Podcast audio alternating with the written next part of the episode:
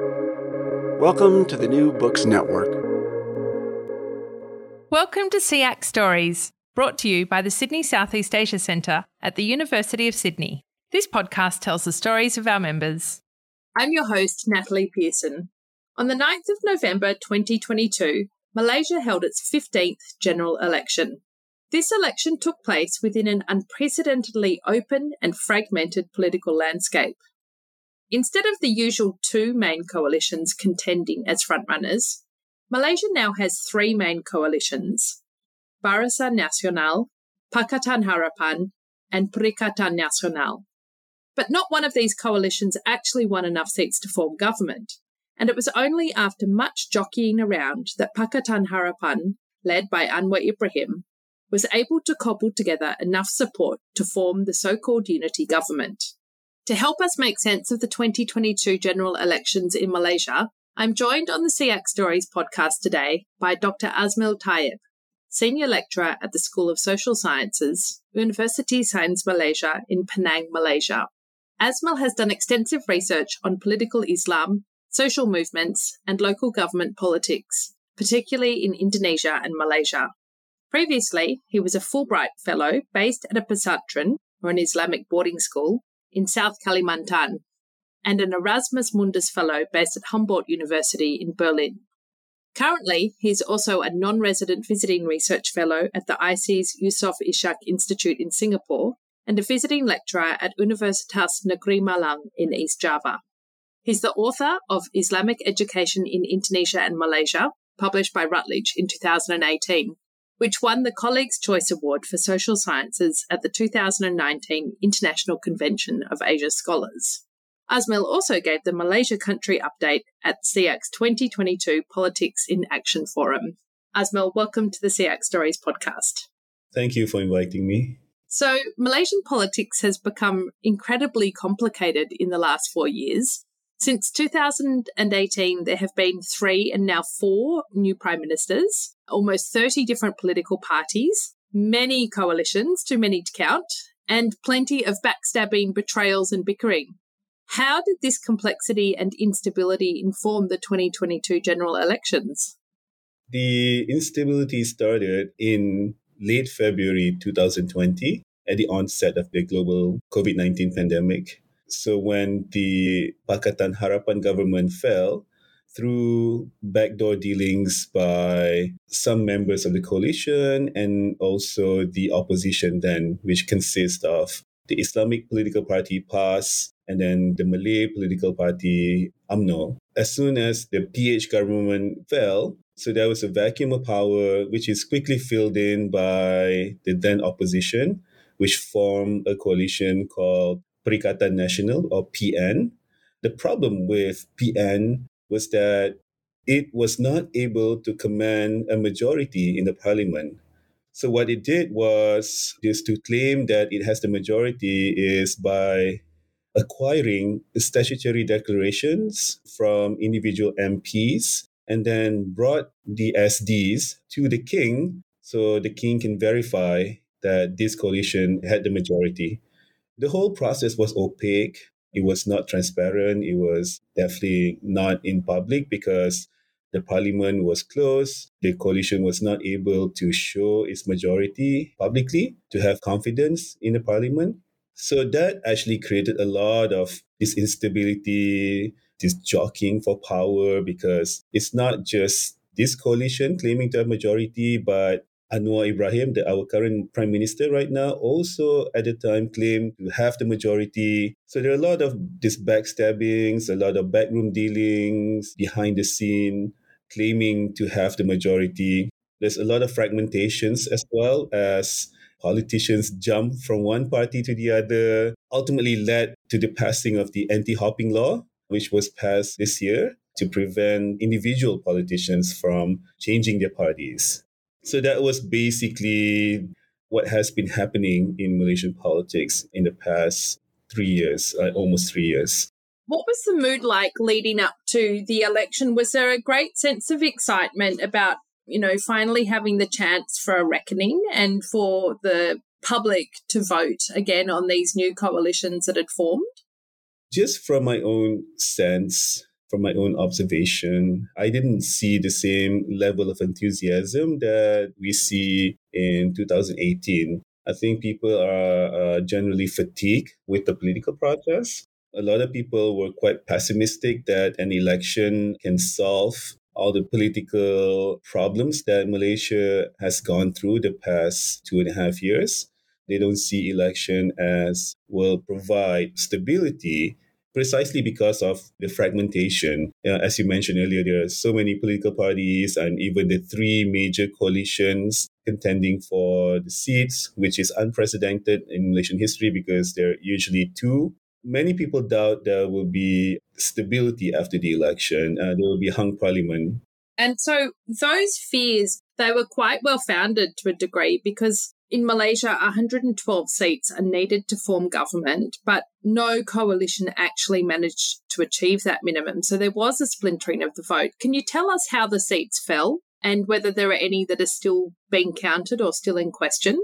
So no coalition managed to get the needed 112 seats. So what happened was the hung parliament. So actually the one seat remained unfilled until today because one of the candidates for the parliament is in Padang Serai, which in Kedah, the northern state in Malaysia, bordering Thailand. The candidate passed away a few days before the election. There wasn't enough time for the election commission to approve new candidates and to change the ballot paper and all those things. But that particular parliamentary district has been postponed. So the seats, as you mentioned, now divided amongst these three coalitions. So the Pakatan Harapan PH, which is led by Anwar Ibrahim, has um, 82 seats. And then Perikatan Nasional, which is the former ruling coalition before the election, has 73 seats. And then uh, Barisan Nasional, BN, which is a long ruling coalition in Malaysia led by UMNO, the Malay political party, has 30 seats. So what happened after the election was this intense negotiation between all these coalitions, including coalitions from Sabah and Sarawak, from Malaysian Borneo. I wanted to ask you about the role of the Sabah and the Sarawak coalitions actually, because a lot of people were saying that they were going to be playing the kingmaker role. Did this end up eventuating? Did they play the kingmaker role as expected? Yes, they did actually, because let's say if two out of the three major coalitions decided to get together, it would still not be enough to form a simple majority coalition, which is 112 seats. So they still need to get support from the Malaysian Borneo coalitions, uh, especially in Sarawak, which can provide, uh, I think, like 30 seats to the coalition. So they definitely the playmaker, especially the ones uh, the GPS coalition in Sarawak, which is a coalition of various political parties in Sarawak. So the GPS in Sarawak was basically waiting out coalition will emerge from all the negotiations in the peninsula. At the end, it was the BN and PH that managed to get together, and then the GPS in Sarawak threw their support behind this newly formed coalition, or rather the, the unity government. So Pakatan Harapan has managed to partner or form an alliance with Barisan Nasional. So that means that the opposition is Perikatan Nasional. Is that right? Yes. Okay. So let's talk about each of these parties and these coalitions. If we think about Pakatan Harapan, they actually won the 2018 general elections because they were able to get almost 30% of the Malay votes voters who would otherwise have voted for UMNO or PAS, which is the Malaysian Islamic Party. Did Pakatan Harapan manage to replicate this feat in 2022? Did they manage to engage the Malay voters? Unfortunately, no, they did not. Because in 2018, uh, the Malay voters, who traditionally were UMNO supporters, were not able to vote for UMNO because of the Najib Razak factor, you know, the former prime minister who is currently in prison right now for corruption charges. So these Malay voters had no alternative but to vote for Pakatan Harapan, for PH, because it's the only available, only viable alternative especially when the Malay opposition party then Bersatu, which was led by the former Prime Minister Mahathir Mohamad, was part of PH. So most Malays voted for PH in, in the 2018 election. Many Malays, I mean, as you said, 30%. I mean, still a minority, because UMNO still received the most, you know, about 40% of the votes from the Malay back then. So for this election, because there is Perikatan Nasional, PN, which is a viable Malay alternative party for those who were dissatisfied or unhappy with UMNO to support, you know. So these the, the very same Malays who voted for PH because they were unhappy with UMNO, now they have PN. So they didn't have to vote for PH anymore. That showed in the in the percentage of vote uh, Malay votes that PH received in this election, which is um, right now the estimate is about slightly over 10%. So we were talking a huge drop in Malay from 30% to about 10, 11%. So there's 20% drop of Malay votes that ultimately went to PN. So PN is often seen as a, a good Islamic alternative. And you've described its achievements in terms of it being the cleanest alternative. Can you elaborate a little bit on Perikatan Nasional's achievements and, and the reasons for them? Yeah, this is the message that PN has consistently emphasized throughout the campaign period.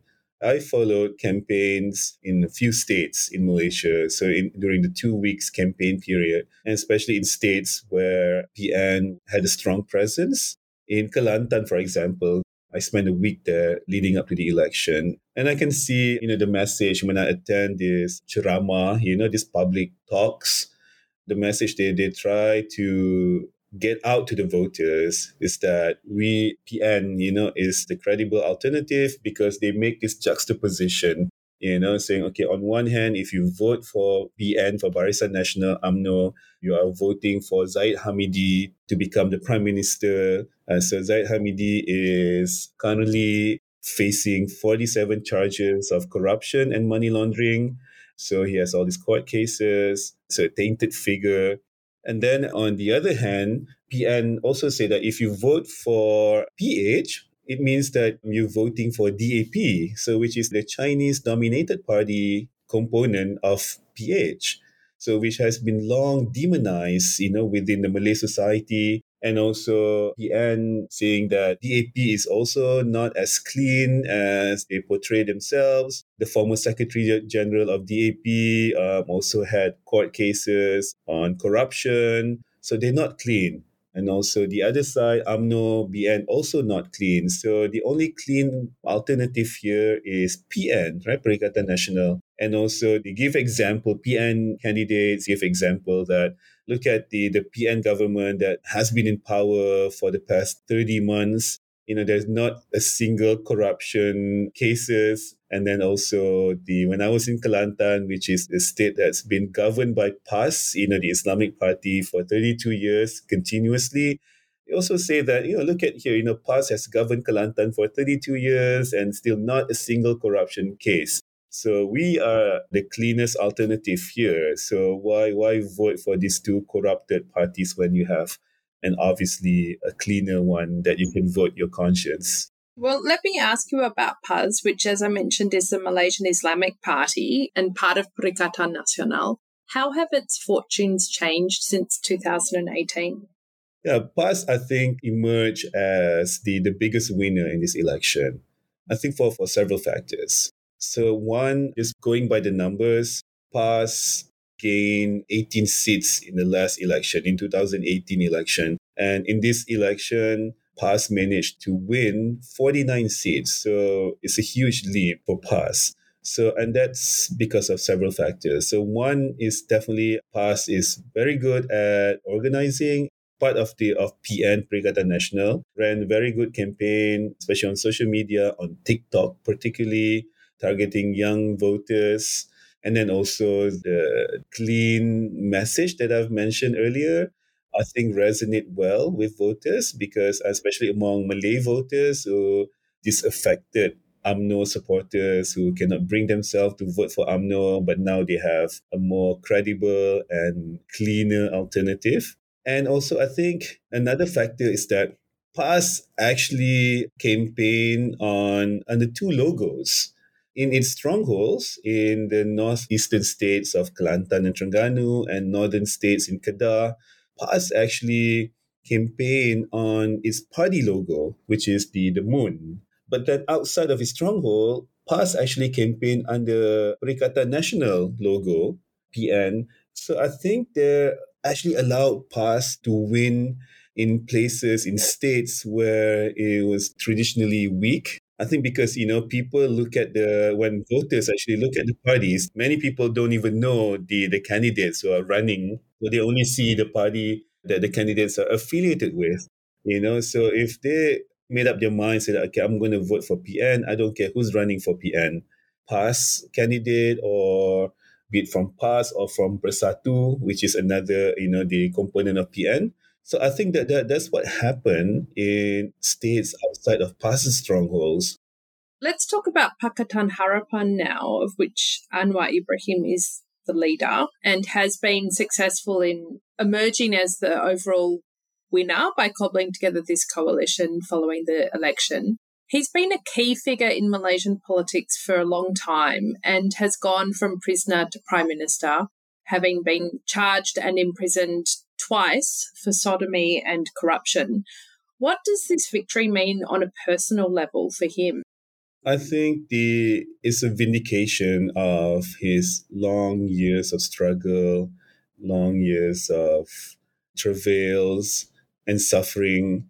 I think it's it's a vindication of that. I think long overdue. I mean, it has been delayed several times throughout the years. I mean, he was long seen as a successor for Mahathir back in the 90s. Yeah, and then we know what happened, the reformasi, and he was sacked from the government. And then even in 2018, right, when when PH managed to gain control of the federal government, and then Mahathir became the prime minister again, but with the understanding that Anwar would replace him, would succeed him after two years, which Mahathir did not honor that unstated agreement, which led to the Sheraton move, you know, these back dealings between all these politicians that led to the downfall of the PH government. So I think after all that, you know, and then to finally become the 10th Prime Minister of Malaysia, it's, you know, it's a vindication of, I guess, a satisfying ending for him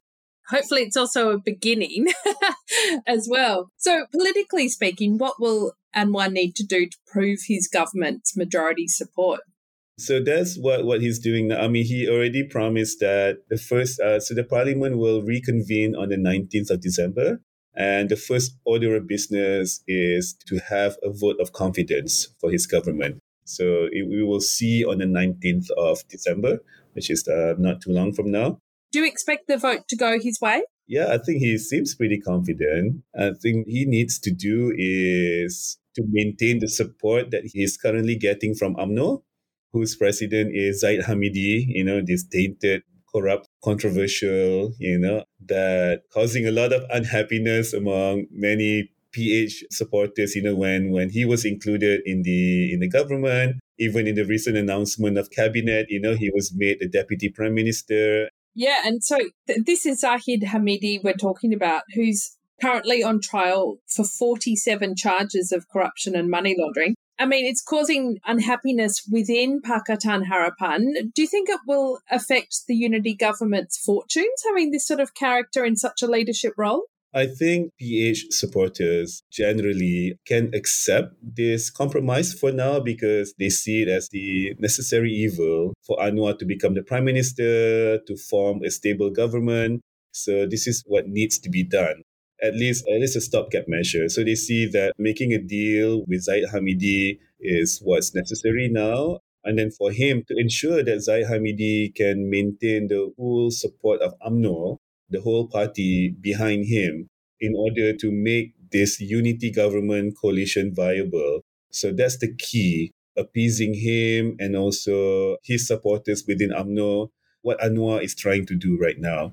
So the understanding is that once the majority has been established, then you can start to focus on other things. And even when it comes to Zahid Hamidi's court cases, there is a promise with from Anwar that there will be no interference from the government and then also to allow justice to take its course. But for now, I think it's just to keep Zahid Hamidi a peace so that UMNO will remain within this unity government coalition. The final point I wanted to mention and to ask you about is the role of younger voters this time round, because this election witnessed the impacts of the lowering of the voting age from 21 to 18 for the first time. So we saw a lot of first time voters, and we also saw the introduction of automatic voter registration. What are your preliminary impressions about the impact of these changes?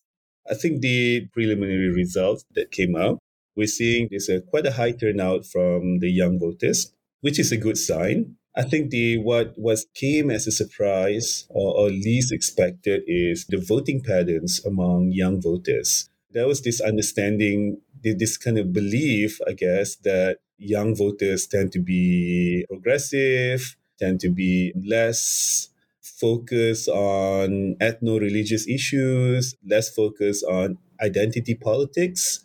But that was not the case many PN supporters, um, voters, uh, many actually many young young voters um, voted for PN, uh, especially young Malay voters. So we're talking about uh, young conservative Malay voters.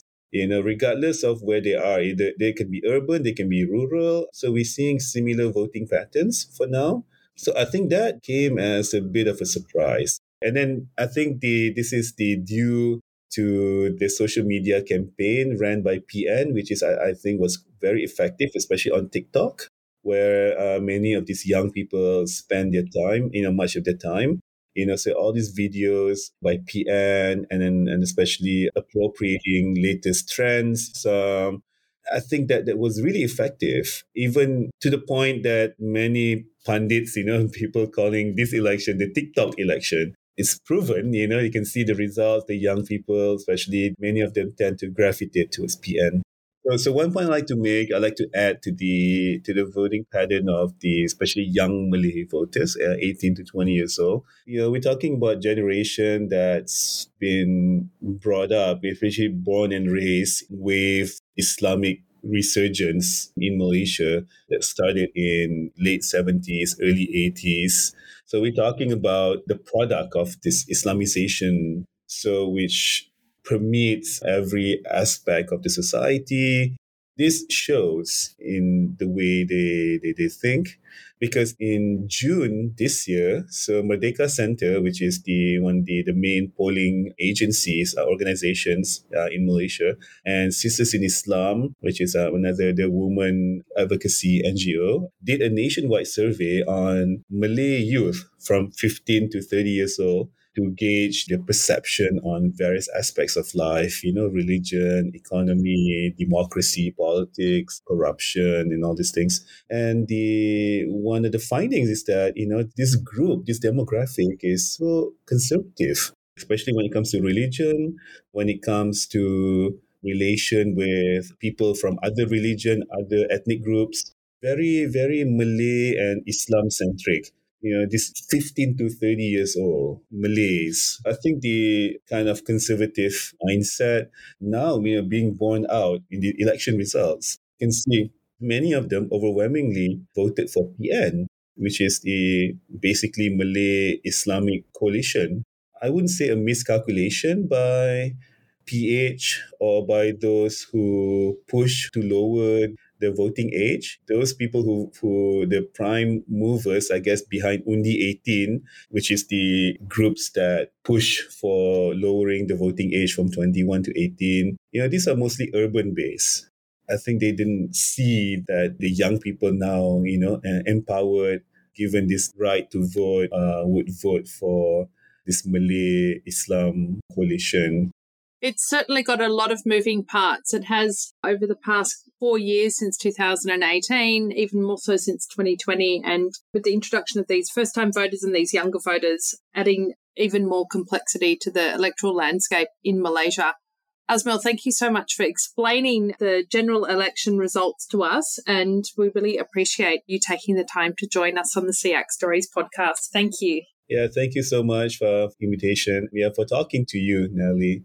Wonderful. Thanks so much, Azmil. You've been listening to SEAC Stories, brought to you by the Sydney Southeast Asia Centre at the University of Sydney. Make sure to keep up with all our SEAC Stories podcasts by following us on your favourite podcasting app. If you like the show, please rate and review it on Apple Podcasts. Every positive review helps new listeners find the show. And of course, let your friends know about us on social media.